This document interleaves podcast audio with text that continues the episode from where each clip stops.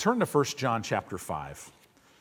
Faith is the victory. We talked about that last week. Want to encourage you if you were unable to be here and didn't hear it, go online, go on our app, get the CD, because we, we made a statement about victory that's very important that you know, and that is faith is the victory. We get this idea that we get in a battle and we come out, and, and now because we we're still standing, we think, okay, now I have the victory. So if, I, if I've been diagnosed with something, we get the feeling that when the healing of God manifests in my physical body, now I have victory. But that's opposite. The Bible says faith is your victory.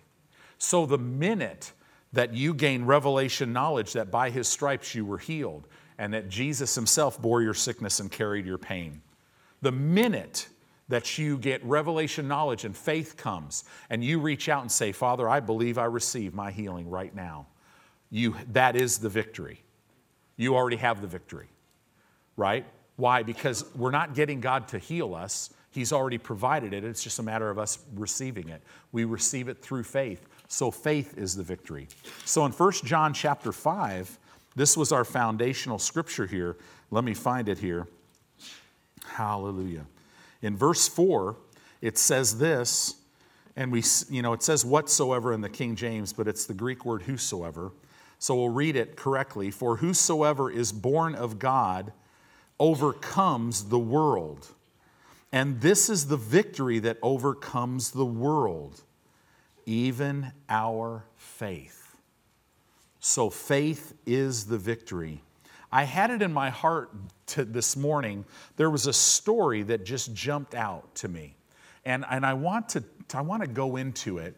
And it's the story. Do you remember where four guys took a paralyzed man and they tried to get into the house to see Jesus and they couldn't, so they, they literally carted this guy up on the roof and tore up the roof and, and lowered him down where Jesus was and this paralyzed man was healed. Do you remember that story? We're going to go into that story this morning because it really it really gives you a picture of faith.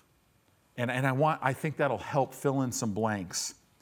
Everything that Jesus did while he was on his, in his earthly ministry here is a direct revelation of the will of God for all men for all time. So, some of the teaching out there that says God heals some and not others, if that was true, if it was scriptural, now you know what scriptural, right? What do you have to have for something to be scriptural? You have to have scripture, right? So, so if that was true, that people who believe that would have to be able to give you scripture. And actually, I would love to see one. I've, I've literally never seen one. But the Bible says you should have two to three. In the mouth of two or three witnesses, let every word be established. So, so we believe that if you look at the earthly ministry of Jesus, it completely reveals the will of God for all men for all time. So we're going to look at a story. Do you know there's not one time when anybody ever came to Jesus and he said, It's not my will to heal you, or I just want you to wait. He never, never said that. Not once. Not once. So in Hebrews chapter 1, in verse 1 through verse 3, it says this Hebrews 1 1. God who at sundry times, that means various times, and in diverse manners, that means that in many, many manners.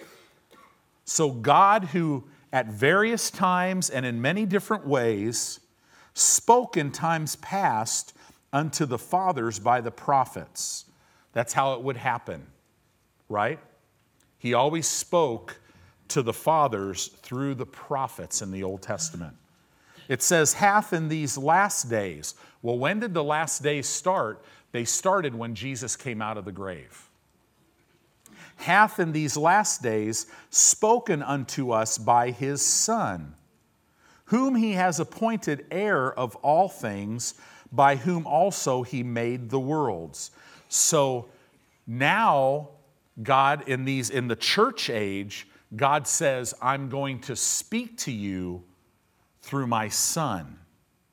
That's why we say you can look at the early earthly ministry of Jesus and know God's will for all men for all time, because that's how God is speaking to us now.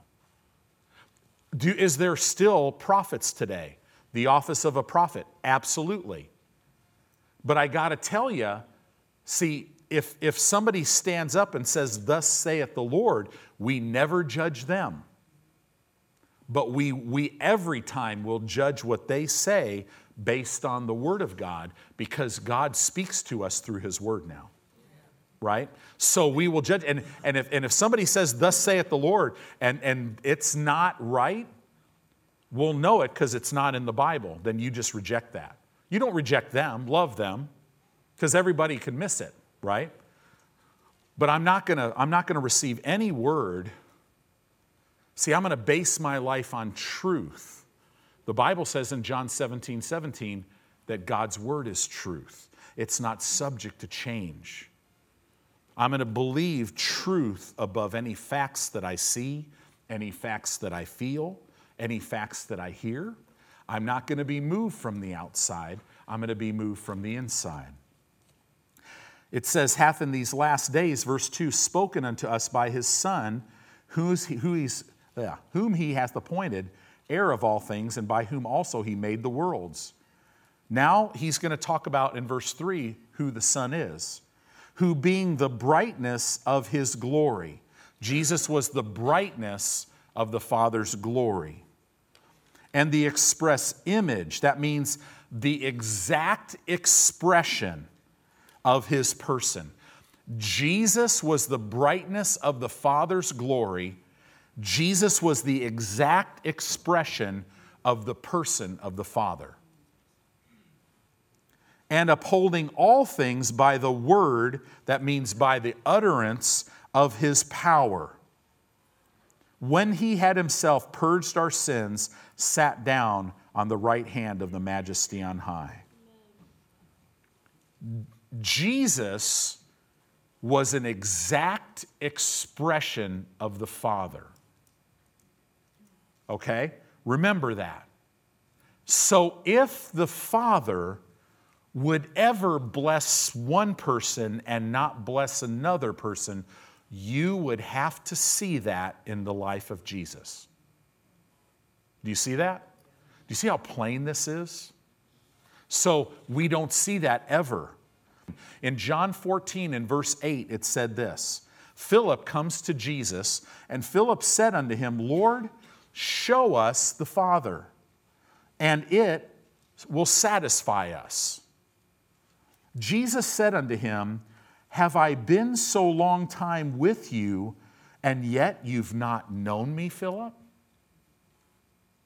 So Philip's going, Hey, if you just show us the Father, we'll be satisfied. And Jesus is like, Well, wait a minute. Philip, you've been with me so long, and you still don't know me? Right? It says, Jesus said this He that has seen me hath seen the Father. Why? because Jesus is an exact expression. Jesus is the brightness of his glory. He that has seen me has seen the Father, and how say you then, Show us the Father? So if we give this, and you could even go one step further where Jesus told his disciples in John chapter 16, I'm going away right now, and where I'm going, you can't come, but don't worry about that. I'm going to send you another comforter. And that's the Greek word another is allos. It means one who is exactly the same. So he's he goes, guys, I'm going to send you somebody else. He's the mighty Holy Spirit. He's going to be in you, he'll be upon you, and he is just like me. So you see in the Trinity, they're exactly the same. They never deviate, ever. If Jesus healed one person, then heal, he would have to heal everybody. Right? if Jesus saved one person, he would have to save everyone. The Bible does not say that Jesus died for the sins of everyone who would receive him. It says he died for the sins of the world. Everyone. See, could you imagine? Jesus, he literally was, was, was made to bear the penalty of everyone's sin who lived in the Old Testament and already died rejecting him. But God is just no respecter of persons. He, it's who he is. He can't do something for Mark and not do it for Tony. Isn't that amazing? So, do you, have, you, have you ever known anybody that's ever gotten healed? Then rejoice. Because as much as God has made that available for them, He's made it available to you. It's yours. Isn't that good news? Acts 10:34 says this. You don't have to turn there. Let me just read it. Acts, verse, Acts chapter 10, verse 34. Then Peter opened his mouth. Imagine that, right? And said, Now, this is a big statement because he said some good things here. Many times Peter had to go, oops, right?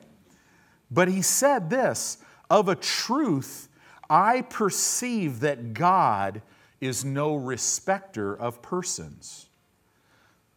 So, if you look and take an aerial view of the ministry of Jesus, an aerial view of this, the four Gospels give an account of his life.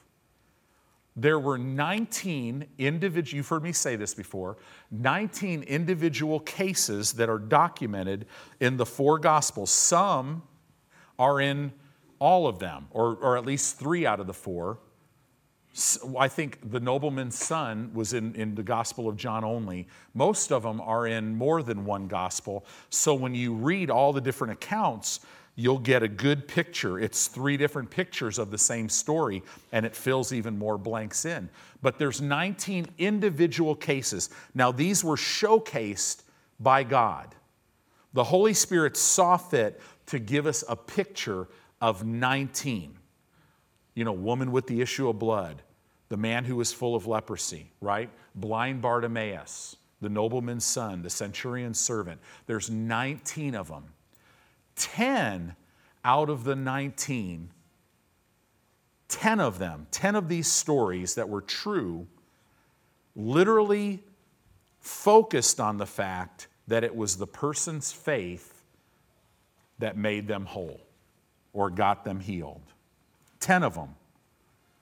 You could say it this way their individual faith was referred to in the text. So now there's nine left. Seven of the nine, the, their faith is not mentioned in the text. However, it is real clear that you can see their faith. It's, it's real clear. It's just, it just doesn't actually say your faith is why you're healed. But you could see their faith very clearly. So that's 17 out of 19. There were only two instances where the person's faith is not mentioned and the person's faith is not seen. In other words, they were healed by just one of the gifts and manifestations of the Holy Spirit. You know, one of, there's nine gifts and manifestations of the Holy Spirit. One of them is a gift of healing, another is a working of miracles, another is special faith. So, so in two, only two of the 19, it had nothing to do with their faith. Showing us that the predominant emphasis in the Word of God and the ministry of Jesus is that people would receive as they believed Him and then acted on that belief by speaking or doing right? We see that. So, so think about that. Now, now this is giving us a picture. See, most people, this is telling us, most people are going to receive healing through their faith. The individual's faith, in other words, is the determining factor in them receiving their healing.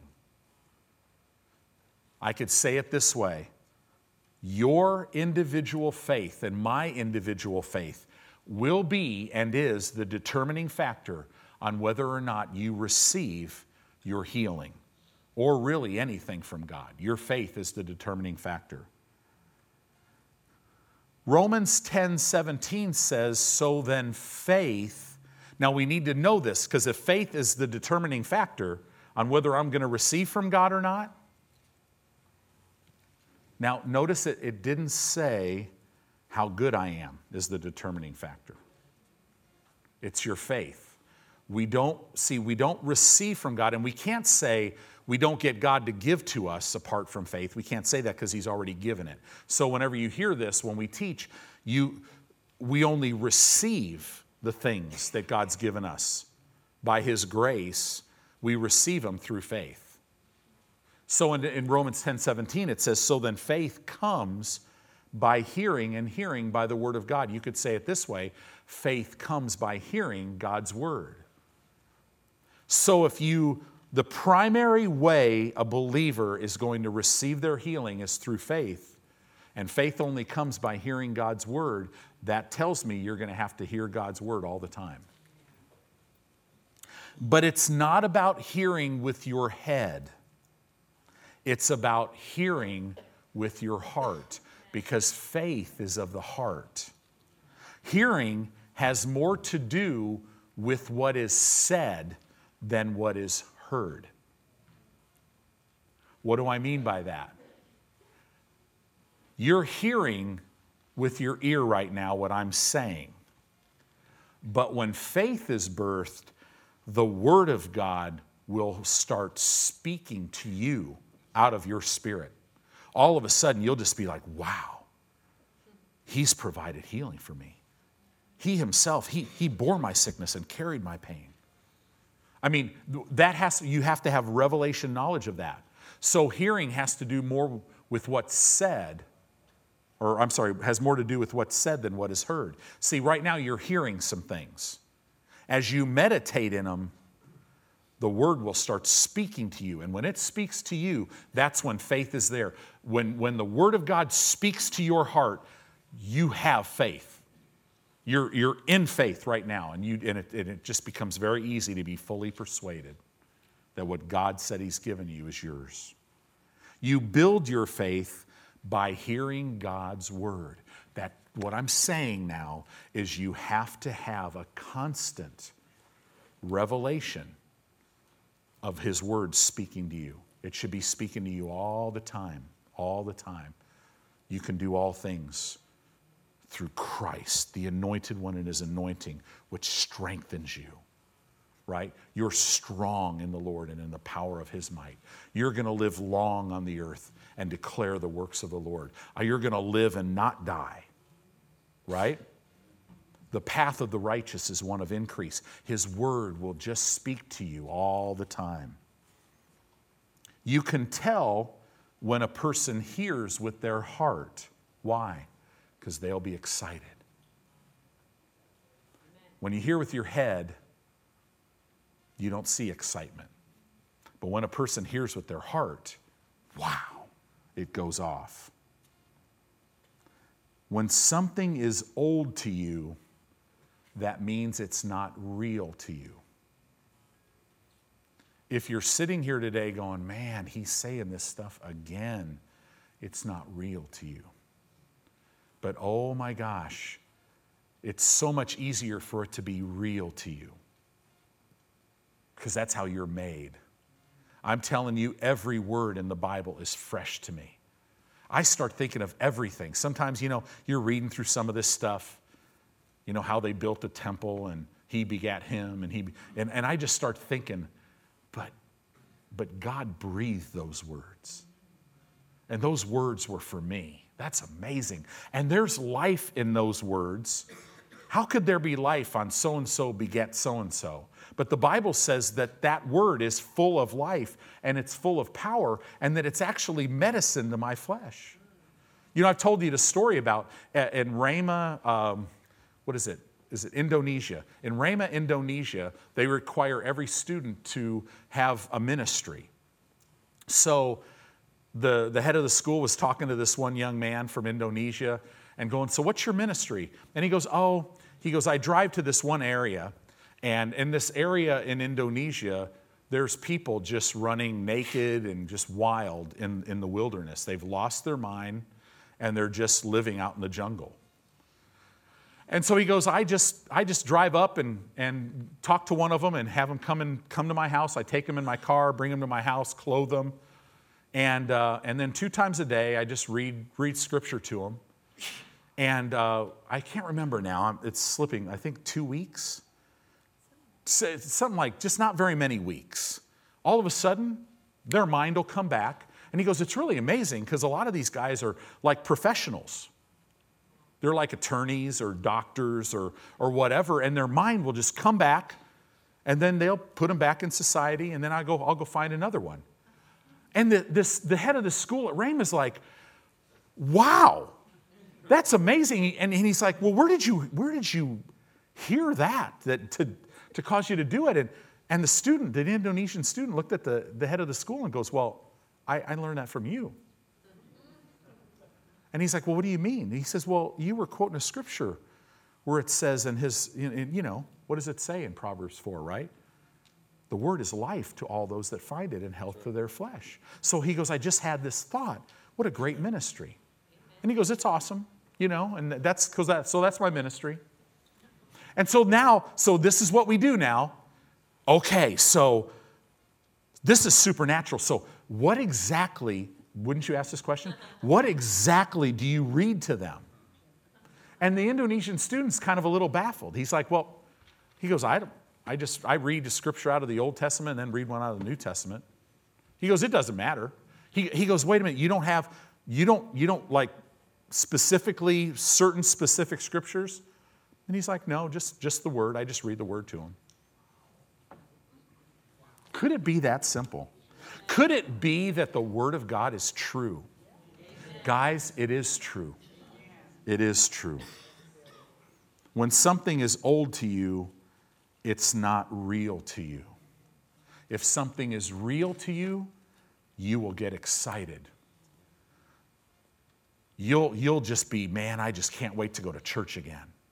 I can't wait to listen to more of the Word of God in my car. I'm going to start, and then you go home and you're talking with your spouse or you're talking with friends, and it's just fellowshipping over the Word. It's awesome. Kenneth Hagin said this, um, just a powerful scripture. He, he made this one statement that, that still resounds with me. He says, You know, the Word of God works if you'll work it.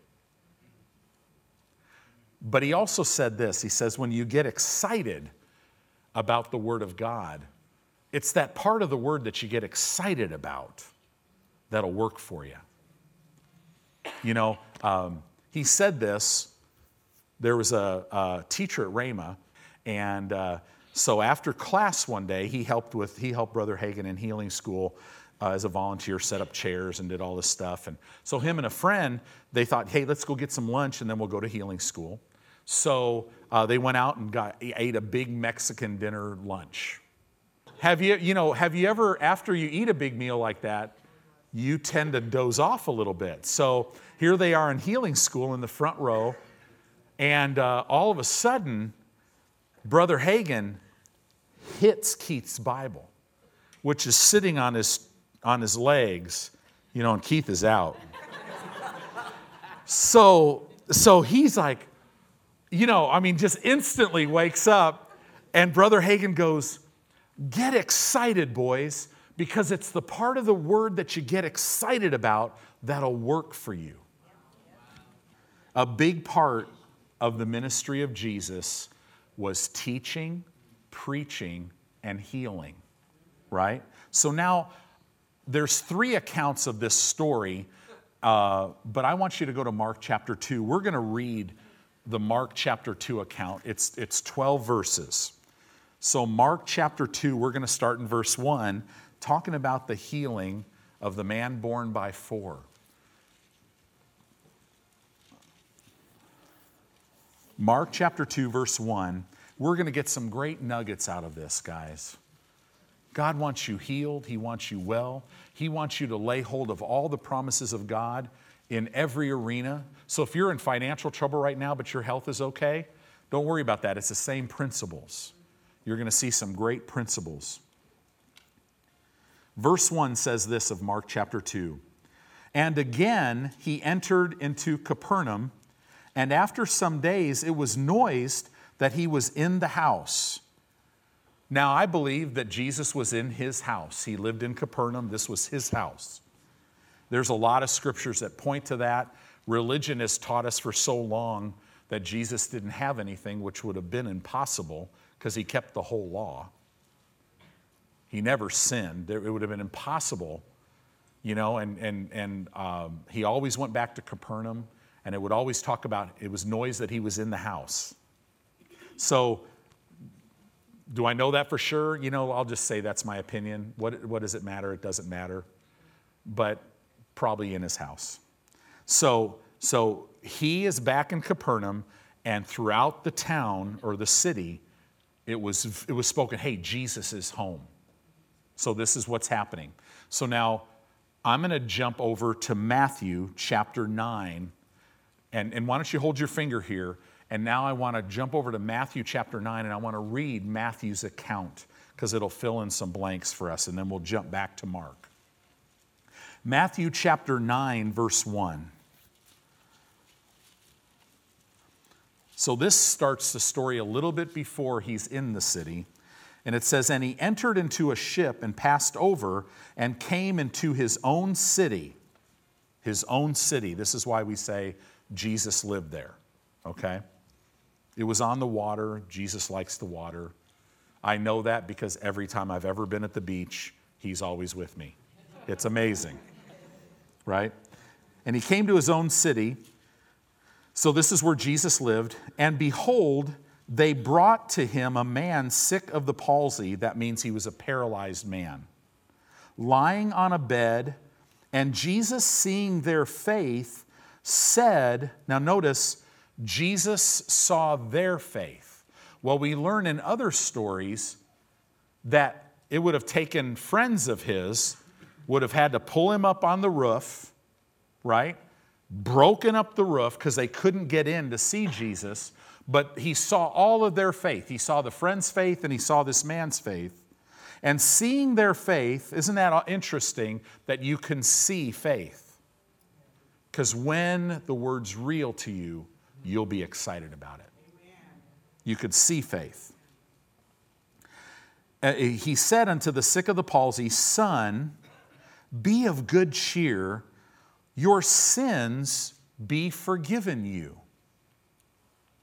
Verse 3 And behold, certain of the scribes said within themselves, This man blasphemes. Why? Because he's putting himself like God. He's saying, Be of good cheer, your sins are forgiven.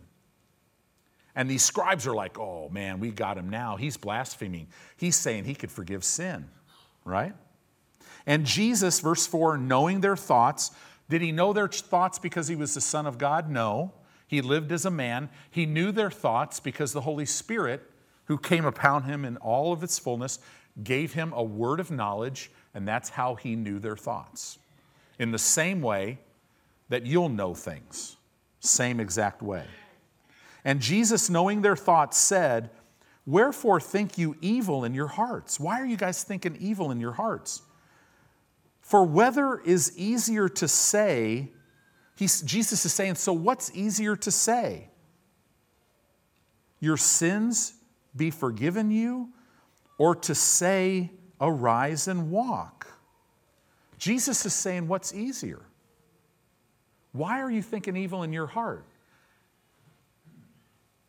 Do you know if I were to go around this room, go around, actually, go around anywhere, and take a survey, you'd say, well, how, how easy is it to get forgiven of your sins?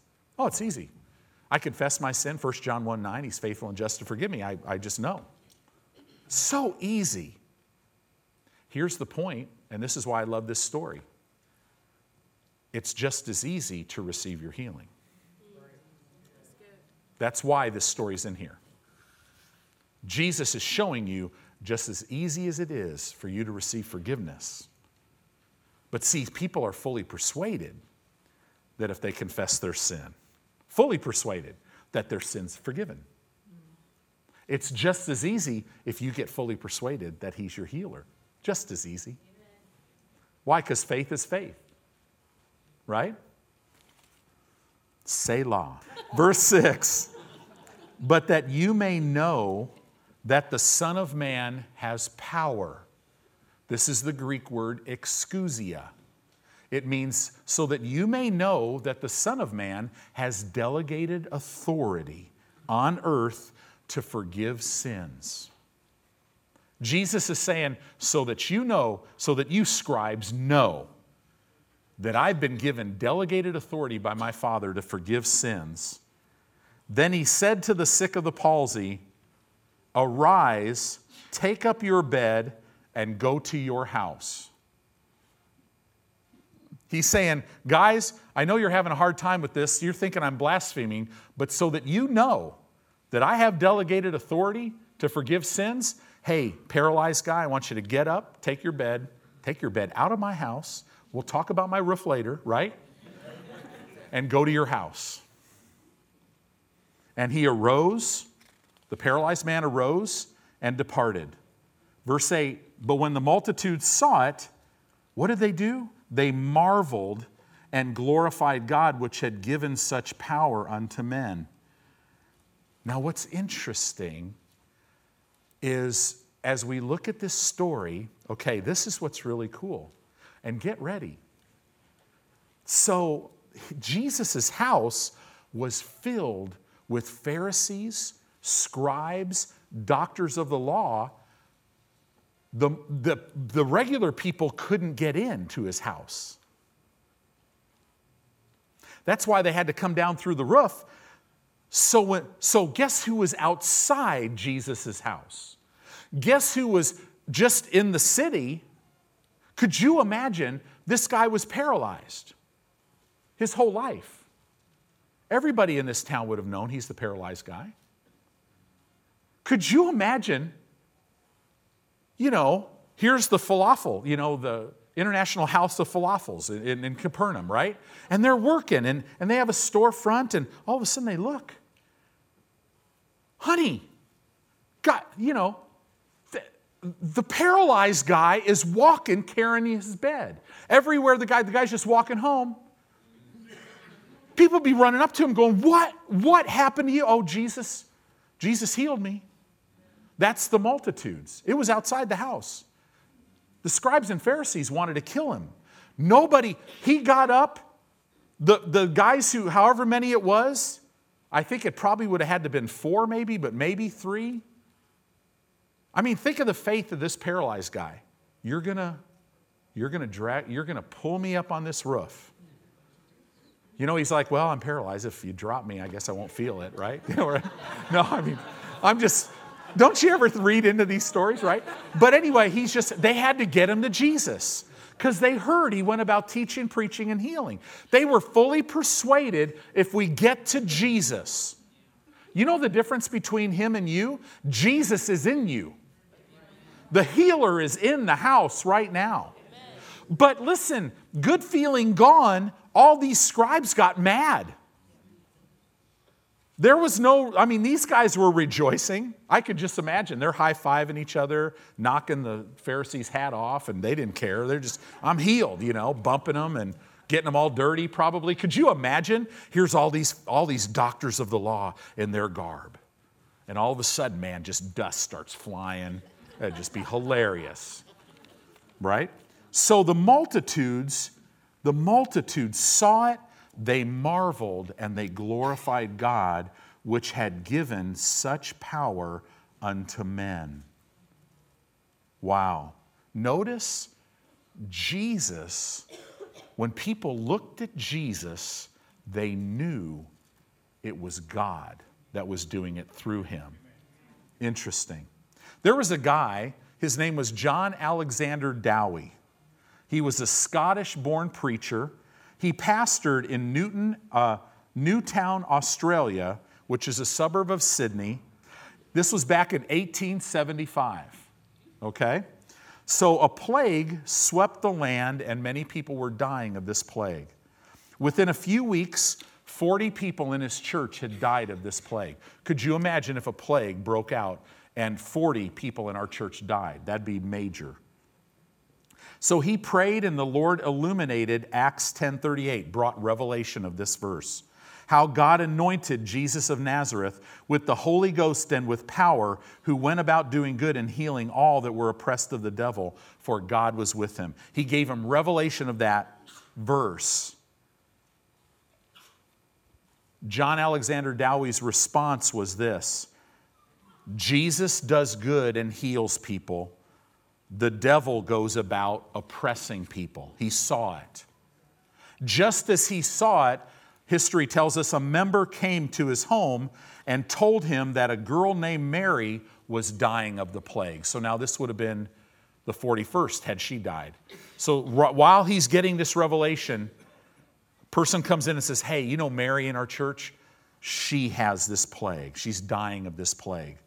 Pastor Dowie went to the girl's bedside, rebuked the devil and the disease, and God raised the child up instantly. The girl's brother and sister were instantly healed as he ministered to them. So the family had got it too.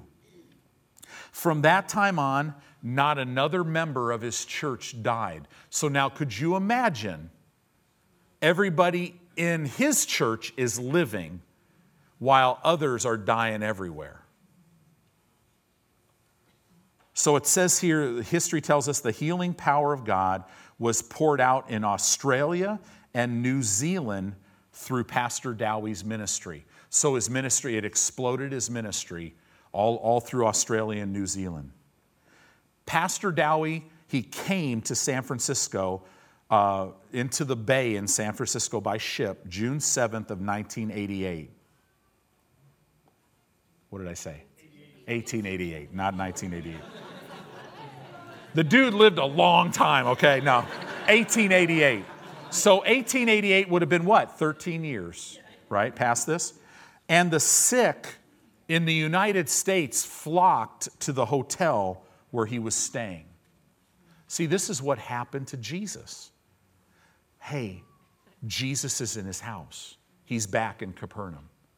So, this is why everybody's coming. Same way, people heard about what happened in Australia and New Zealand, and now the sick flocked to this hotel where he was staying. It's amazing. It's the same thing. So now let's jump back to this story. Mark, right? Mark, let's go to verse 2 now. Let's look at this. Chapter 2, verse 2. The reason why I read that story to you guys is as, as, as we walk this out, expect this to happen. Expect there to be bed. I mean, it's not going to be as comfortable when you've got beds and IVs and all this wheelchairs everywhere, but that's okay. And then we'll have to donate them to the hospitals because we won't, they won't, the person won't need them anymore. I, I mean, this is, this is end of church age stuff because Jesus never changes. He was a healer then, He's a healer right now. Verse 2 And straightway many were gathered together, insomuch that there was no room to receive them, no, not so much as about the door. And what did Jesus do in his house? He preached the word unto them. I wonder if most of those people were like everybody else who came to Jesus. They came to hear and to be healed. Jesus knew that they would only be able to receive healing as a result of hearing the Word of God. This is why he was teaching the Word, right? Faith comes by hearing. God's Word is His will. That's why it says in Ephesians 5:17, don't be unwise, but understand what God's will is. You got to understand today that God's will is that your body is healed and strong and pain-free and that that is His will for the rest of your life on this earth. So we move from divine healing into divine health, and we walk into in the divine health and life of God as we just as we walk. This is not something that's because we're so good, right? We must find God's will and then we must act on His word and stand in faith until we see the answer manifest in our lives. And that's that's what we've got to do. I'm telling you guys, I'm thoroughly convinced that the only adjustment that we need to make is the fact that this is not the highest priority in our life. And I'm telling you, many times we don't even know it because we live in such a fast paced society with technology, and, and we just have so many things going on, we don't realize that this drops in priority and we stop meditating in it, so we stop seeing it. That's all that's happening today. And we're not fully persuaded, we're hoping. And Satan will complicate faith. Know this faith expects, faith fights, faith is determined, faith is persistent, faith is excited. Faith rejoices. Faith gives thanks.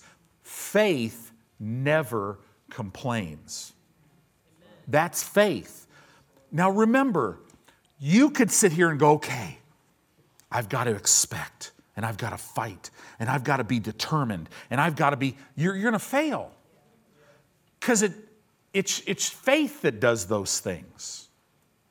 You rest you make a decision. I refuse to be moved by what the facts that I'm seeing. I'm only moved by the truth of His Word, and I'm going to keep His Word before. I'm, it's going to forever be in my heart. I'm going to be. It's going to be forever coming out of my mouth. I'm going to forever give it my undivided attention. Keep it before my eyes. Right? That's our part. We must spend time hearing God's Word, allowing it to saturate our hearts. That's huge. So that, see, as the Word of God, we keep it before us until it so saturates our heart that now it's renewing our mind, which is the control center. Every one of you, don't ever let Satan talk you out of it, are a great man or woman of faith. But I feel so, don't go there. Because when you're weak, then you're strong because his strength is made perfect in your weakness. Right? This is huge. You have to know I am speaking today to mighty men and women of faith. I know that because you know what the word says. You know it. It's like, but Pastor, I just, I, I, doubt it. No, no, no. No, those are just thoughts that the enemy's throwing you. And the only reason why you doubt it is because you get your eyes off Jesus onto the circumstance. Man, that all you got to do is say, No, it is written. He sent his word and healed me. Father, I thank you, I'm healed. And as you do that, guess what? You're taking that thought captive, taking that thought captive. Satan is defeated. The message of divine healing. Get this, I love when the Lord told me this. The message of divine healing does more for the deepening of your soul than it does for the healing of your body. I'm telling you, the healing of your body is a byproduct, but what it does to your soul is amazing because you keep you keep your eyes fixed on the word. And your spirit man is getting saturated. He's constantly hearing the holy spirit say to him and teach him and bring revelation of the word of god. And you get so excited that it's coming out of your mouth and you're seeing a picture of yourself well and it's renewing your mind. It does so much more for the deepening of your soul than what it does in your body to receive and live in divine health demands three things. Number one, a following after God. You got to seek first Him. Number two, a cleansing from within. I keep myself. I'm constantly being cleansed by the Word of God the washing over my over see what's happening is i'm meditating in the word in my spirit and that word is coming out of my spirit and it's constantly washing over my mind. It's pulling out lies. It's pulling out all this stuff i've got to die that nobody lives from this disease. It's pulling that out and it's replacing it with all things are possible to him who believes. A cleansing from within. And number 3 a spiritual hunger that is birthed from God's word that is so strong it changes the course of your life. Number one, a following after God. Number two, a cleansing from within. And number three, a spiritual hunger that becomes so strong in you that it changes the whole course of your life. You don't do any of that the Word does all of that. Amen. You're not to handle the pressure of your circumstance, the Word will handle that. But I'm telling you, what happens is, is as you are there, I'm telling you, what's threatening you will not intimidate you anymore. And your spirit man, the Bible says a strong spirit of a man will sustain that man in his infirmity. So that means a strong spirit when your body's hurting, a strong spirit when you're sitting in a doctor's office and they're telling you, man, there's nothing we can do. It doesn't move you anymore. But if you try not to be moved, you're just playing church. Don't do that. Let God be God. So let me read Luke's account real quick. Luke chapter 5, verse 17. I'm going to read through from verse 17 to verse 26. This will give us another part of this story. Luke chapter 5, verse 17. And it came to pass on a certain day, as he was teaching, that there were Pharisees and doctors of the law sitting by, which were come out of every town of Galilee, Judea, and Jerusalem.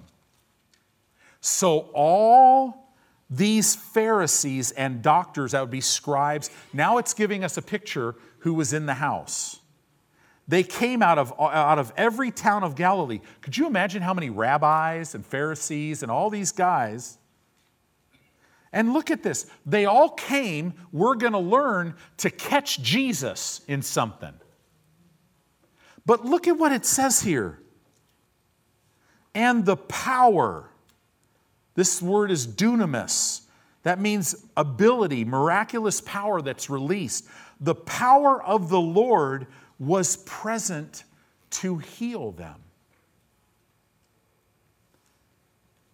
Everybody in the house had a wrong motive, and yet God is so good that the presence of the Lord was there to heal them. So these guys had stuff going on in their bodies. Isn't that amazing? How much more do you think the presence of the Lord is here right now to heal you? Well, it has to be. If it was there, it has to be here. Because he's no respecter of persons. Verse 18 And behold, men brought, um, uh, brought in a bed, uh, brought in a bed a man which was taken with the palsy or a paralyzed condition, and they sought means to bring him in and to lay him before Jesus.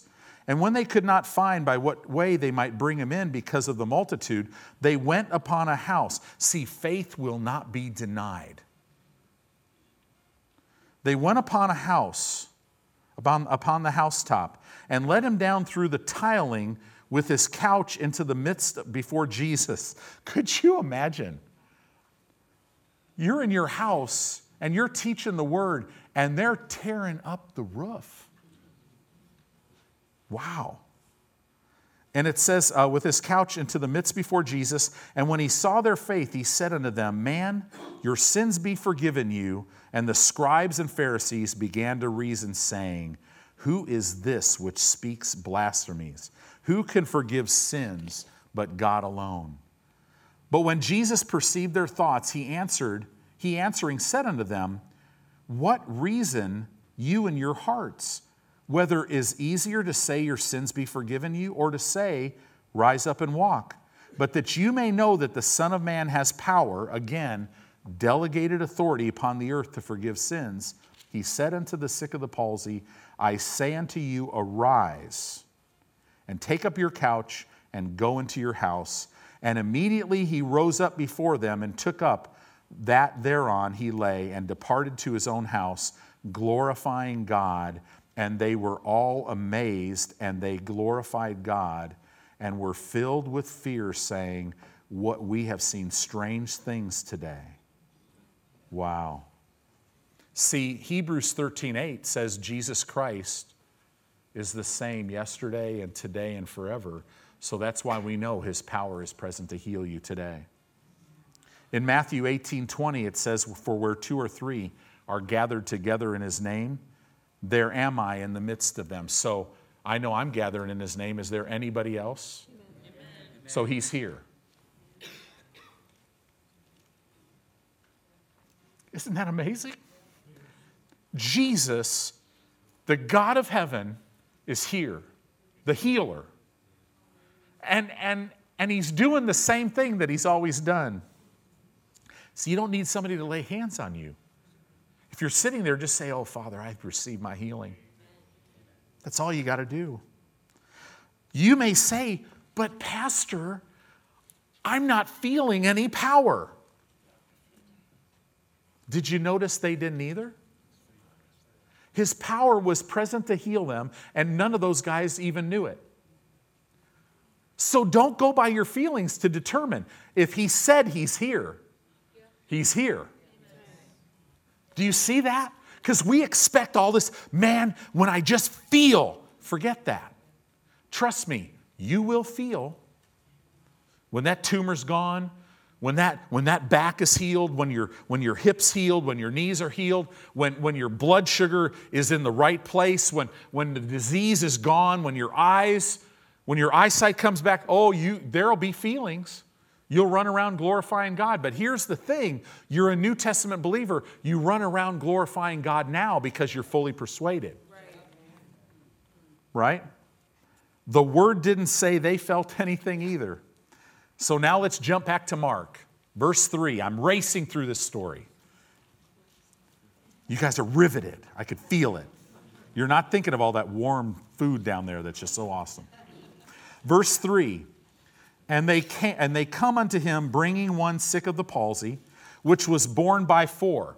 So now we know there were four friends that were bearing this guy on, on his bed. And when they could not come nigh unto him for the press, they uncovered the roof where he was, and when they had broken it up, they let down the bed wherein the sick of the palsy lay. Notice they couldn't get in, so what did they do? They looked up. Why is that in the Bible? Always look up. Don't look down here for your answer. Your answer is Jesus. It took faith to climb up on that roof and break a hole in it and let the paralyzed man down. Faith will always, it will always make a way where there's no way. Now think about it. So the roof was strong enough to hold five men. So this wasn't like it was an easy thing to break up this roof, right? They had to break it up. They probably had to go get something. Hey, you guys hold him up here. I got to run back and get my sledgehammer or something, right? The roof was strong, but they would not be stopped. Real faith doesn't quit when it meets obstacles, it makes its own entrance into the blessing of God. That'll be the same way for you. There might seem to be no way. This is things not only not changing for the better, it's changing for the worse. Don't, don't get your eyes on that. Faith will always make a way. It makes its own entrance into the blessing of God. We see the importance of taking the sick to where the power is flowing despite obstacles. Their faith was visible through their actions. Operating the principles of faith is much like playing checkers. God moves, then it's your move. Well, I got news for you. God moved 2,000 years ago, so now the move is yours. And it's a whosoever will, let him come. You must make the move that faith demands, right? You must express your faith by believing He's already healed you and then act like you're healed, thanking God for your healing. Don't thank God that you will be healed. No, no. The Bible says, believe you receive, and then you'll have. Father, I thank you, I'm healed. You, when was I healed? I was, I, I'm so healed, I was healed 2,000 years ago. Right? Faith is always an act, never a feeling. Verse 5 When Jesus saw their faith, he said unto the sick of the palsy, Son, your sins are be forgiven thee. So Jesus is again bringing a connection between sin and sickness. This is the first time he's ever done this. Jesus assumed the right on earth to forgive sins.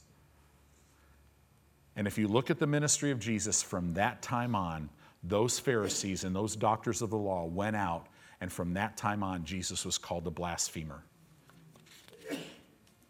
Jesus saw a deeper need that must be met first. Jesus knew in this man, he needed to know he was forgiven in order to receive his healing. We must learn to put first things first. Am I saying that you're sick because of sin in your life? No, the Holy Spirit has to reveal that to you. You could be sick doing nothing wrong, it's just an attack of the enemy. But it doesn't matter. But sometimes, could sickness be as a result of your disobedience? Absolutely. And you'll know it. You'll know it. And the Lord will help you get free from it. We must learn to put first things first Many times our physical welfare is held back by our spiritual welfare. Right? 3 John 2 says, Beloved, I pray above all things that you'd prosper and be in health, even as your soul prospers. Our health and prosperity are contingent on our soul prospering. Our soul prospers when our mind is renewed with God's word so that we can learn to think right. Boy, we're given a lot of nuggets right now. James chapter 1 verse 21 says, "Lay apart all filthiness and superfluity of naughtiness." Basically, lay apart the sin. And what? And receive with meekness, receive with humility the engrafted word, the word implanted in your hearts which is able to save or make whole your soul. Implanting the word in your heart will bring wholeness to your soul, which will help you lay hold of everything God has given you. So here is a faith killer. It's called condemnation. In 1 John chapter 3, you don't have to turn there because I'm kind of I'm, I'm going a little long today, but I want to finish this. In 1 John chapter 3, verse 20 through verse 22, it says this For if our heart condemn us, God is greater than our heart and knows all things. Beloved, if our heart condemn us not, then we have confidence towards God. And whatsoever we ask, we receive of him. And, and this word ask again, whatsoever we call for, whatsoever we make a demand for, whatsoever we require, we receive of him because we keep his commandments. Now it's interesting. In the King James, it says commandments. But in the Greek, it's commandment. What is the commandment? Love. That's our, that's our commandment, that we love one another as God loves us unconditionally. As we keep His commandment and do those things that are pleasing in His sight, what is that? What pleases God? Faith. So you walk in love, you keep that command, and you walk by faith. And this is his commandment that we should believe on the name of his Son, Jesus Christ, and love one another as he gave us commandment. So, his commandment, one commandment, is this believe on the name of Jesus and love. Right? That's one thing, that's not two things. Because you can't believe on his name if you don't have a revelation of his love for you. So, this is why they're so one. So, condemnation is keeping a lot of people out. I'm just not good enough. I don't pray enough. I don't do. No, no, faith doesn't come that way. Faith comes by hearing God's word. So let me read the rest of this story in Mark's place as we close. Verse 6 of Mark chapter 2. But there were certain of the scribes sitting there and reasoning in their hearts, Why does this man speak blasphemies? Who can, believe, who can forgive sins but God only? And immediately, when Jesus perceived in his spirit that they so reasoned within themselves, he said unto them, Why reason you these things in your heart? Whether it is easier to say to the sick of the palsy, Your sins be forgiven you, or to say, Arise and take up your bed and walk.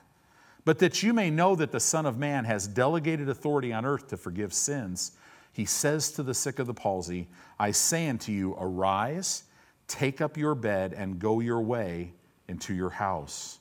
And immediately he arose, took up the bed, and went forth before them all, insomuch that they were all amazed and glorified God, saying, We never saw it on this fashion. And he went forth, verse 13, again by the seaside. And all the multitude resorted unto him. And what did he do? He taught them. Why? Because faith comes by hearing. Here's Jesus. He's always, what I want you to get from this, there's principles. The Holy Spirit will guide you into your healing. He'll guide you into receiving everything in your life, going everywhere He wants you to go. He will show you what to do. So you just, step number one, relax and stop condemning yourself. And know that God wants you to walk in all of His blessings. And then the Holy Spirit will start to lead you to either pick some things up, lay some things down, forgive this person, or probably forgive yourself, or whatever it is. And then if it's to lay down a sin thing or a sin habit, He will strengthen you to do that. You don't have to do that in your own strength. He'll lead you into all of it. But, guys, being healed is just as easy as getting your sins forgiven. Your sins were forgiven 2,000 years ago, your body was healed 2,000 years ago. Amen.